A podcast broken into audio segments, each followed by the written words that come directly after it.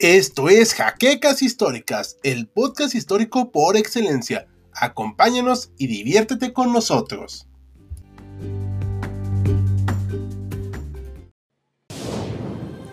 Bienvenidos a HC Historia Contemporánea, la página histórica por excelencia.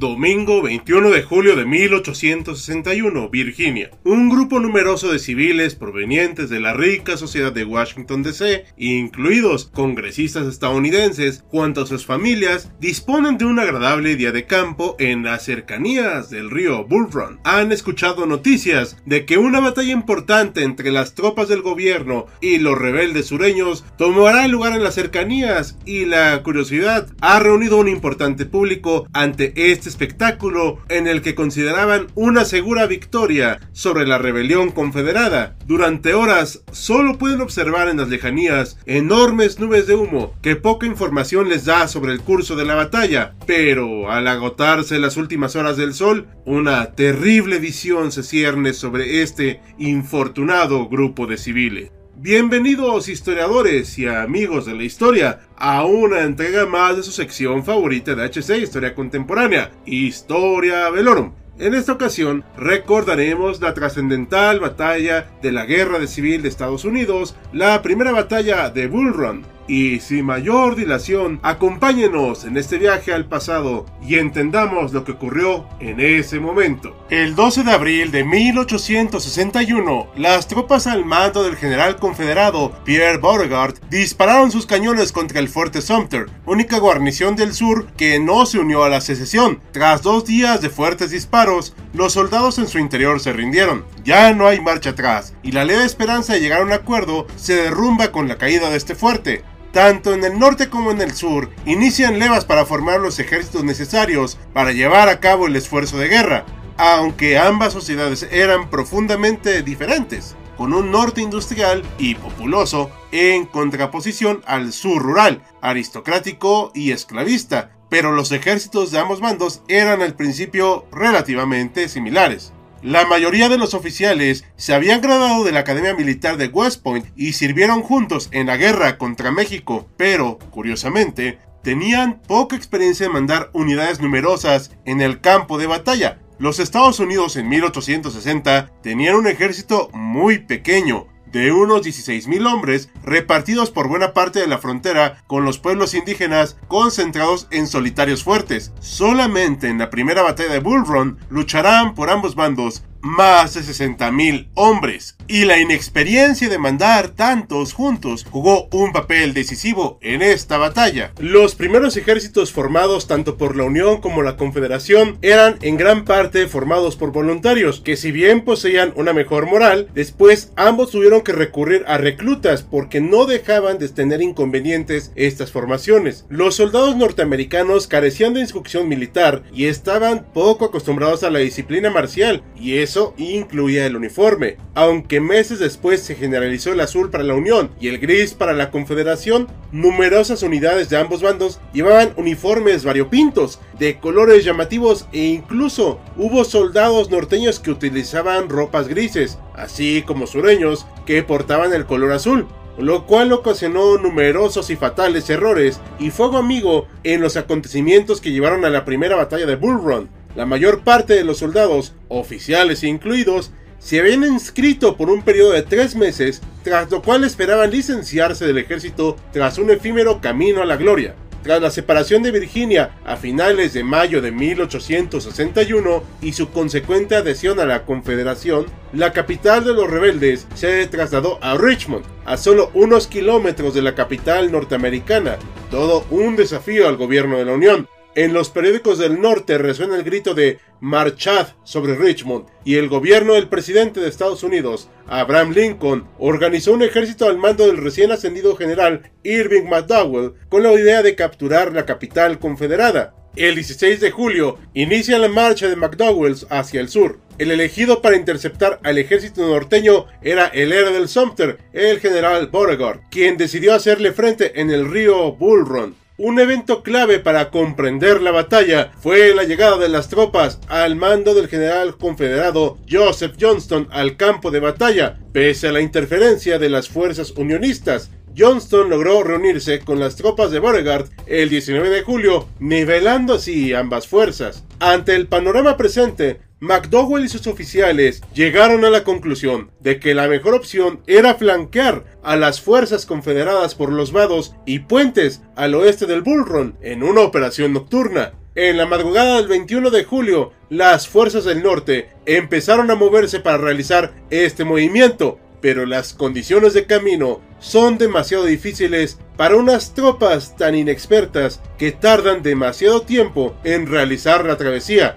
pero a primera vista parece que la situación no es tan complicada y en la mañana empiezan los disparos sobre las desprevenidas fuerzas confederadas. Por su parte, los confederados planearon lanzar un ataque en la mañana por el vado de Blackburn directamente contra el corazón de las fuerzas unionistas, pero la coordinación en el bando sureño era tan mala que sus oficiales no estaban seguros de cuáles eran los planes de batalla y finalmente tuvieron que acoplarse a los movimientos enemigos. Ante la apurada situación en el oeste, las tropas confederadas al mando del coronel Evans cedieron terreno y lograron hacerse fuertes en el Monte Matthews, infiriendo severos daños a las fuerzas unionistas. Eventualmente, las tropas del norte lograron hacerse con dicha posición, pero Evans consiguió un tiempo precioso para que las líneas sureñas se atrincheraran más atrás, en el Monte Henry, llamado así por ser el solitario hogar de un ya fallecido doctor local de nombre Henry. En el momento más intenso de la batalla, las tropas al mando del general Thomas Jackson lograron rechazar un enorme embestido unionista, ganándose así el apodo de Muro de Piedra o Stonewall Jackson. Pero lo cierto es que los oficiales norteños fueron incapaces de mover sus tropas en grandes cantidades y les dieron un tiempo inestimable a los rebeldes para que llegaran con refuerzos. Durante los intensos combates, en donde incluso participó un batallón integrado por bomberos de Nueva York, falleció la única mujer de dicha batalla, la viuda del Dr. Henry, a causa de los disparos unionistas. La situación estaba en un callejón sin salida cuando ya avanzada la tarde llegaron refuerzos confederados a través del cruce ferroviario de Manassas las tropas unionistas se vieron desbordadas al oeste del Monte Henry, mientras que el general sureño Beauregard, observando la posibilidad de una victoria, ordenó un avance generalizado. La mayor parte del ejército norteño logró retirarse de manera más o menos ordenada, pero las tropas que se retiraron por el puente de Coffron vieron su salida obstaculizada por la presencia de los civiles que habían acudido a un día de campo a observar la batalla. Qué curioso, ¿no creen? Pero antes de seguir el relato, les recordamos que le den me gusta, comenten y compartan este video para llegar a más historiadores. Así que sigamos con nuestro relato.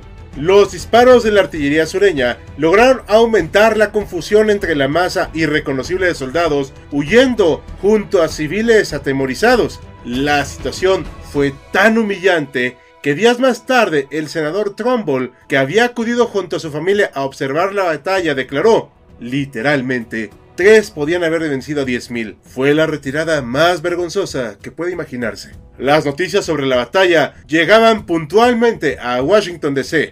Avanzada la tarde, cuando parecía que la Unión había ganado la batalla, el presidente Lincoln había salido a su habitual paseo vespertino. Media hora después, al regresar a la Casa Blanca, recibió noticias sobre la derrota. Jefferson Davis, el presidente de la Confederación, no tuvo tanta paciencia, tomó el tren a Manassas, donde alcanzó a ver los últimos estertores de este conflicto. Aunque los rebeldes ganaron la batalla en circunstancias extremas, ambos bandos sufrieron bajas muy considerables, entre muertos, heridos y desaparecidos. Los confederados perdieron a 2.000 hombres de unos 32.000, mientras los unionistas contabilizaron 3.000 bajas de 35.000. Sin embargo, aunque la nación norteamericana asistió a horrores no vistos antes, lo peor aún estaba por venir. La primera batalla de Bull Run fue una pequeña escaramuza comparada con las terribles y mortales batallas de los años siguientes de la Guerra de Secesión, y aunque entre las tropas sureñas se extendió un ambiente festivo y la creencia generalizada de que la guerra había terminado al expulsar a los soldados invasores, solo asistieron al primer episodio de una conflagración larga y sangrienta. En el estudio de la primera batalla de Bull abundan las suposiciones sobre lo que hubiera pasado si los eventos hubieran sucedido de una manera ligeramente diferente. ¿Qué hubiera pasado si los unionistas hubieran pedido que Johnston uniera sus tropas a las de Beauregard un día antes de la batalla? Habría marcado una diferencia si las tropas del norte se hubieran movido con mayor velocidad la noche anterior o si hubieran atacado un día antes. La batalla terminaría diferente si McDowell hubiera movido mejor sus tropas en el Monte Henry o qué hubiera pasado si los refuerzos provenientes de Manassas arribaran solo una hora tarde. Lo cierto es que no lo sabemos y cae en el terreno de la suposición. Por el contrario, lo que sí sabemos es que la guerra continuó y los fusiles y cañones siguieron emitiendo su mortal sonido por cuatro años más. Y con este último punto nos despedimos para terminar este capítulo de Historia Velorum. Ahora visitamos el siglo XIX. Coméntanos si te gustó esta temática. Como cada video, queremos agradecer a nuestros mecenas de Patreon como José Antonio Martínez Chaparro, Félix Calero y Jan Jaimes, así como a nuestros patrocinadores de YouTube. Recuerda que tú puedes unirte a ellos y apoyar al canal mediante las acciones que ya conoces en Patreon, YouTube y nuestras demás redes. Sin nada más que añadir, yo soy Hal, con un guion de Joaquín Hernández, despidiéndose con la promesa de vernos pronto en otro campo de batalla.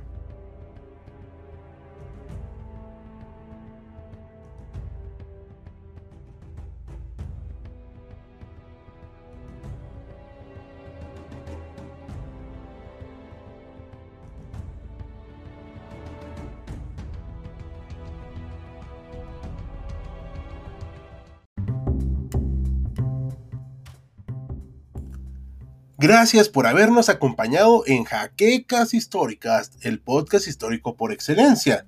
Hasta la próxima.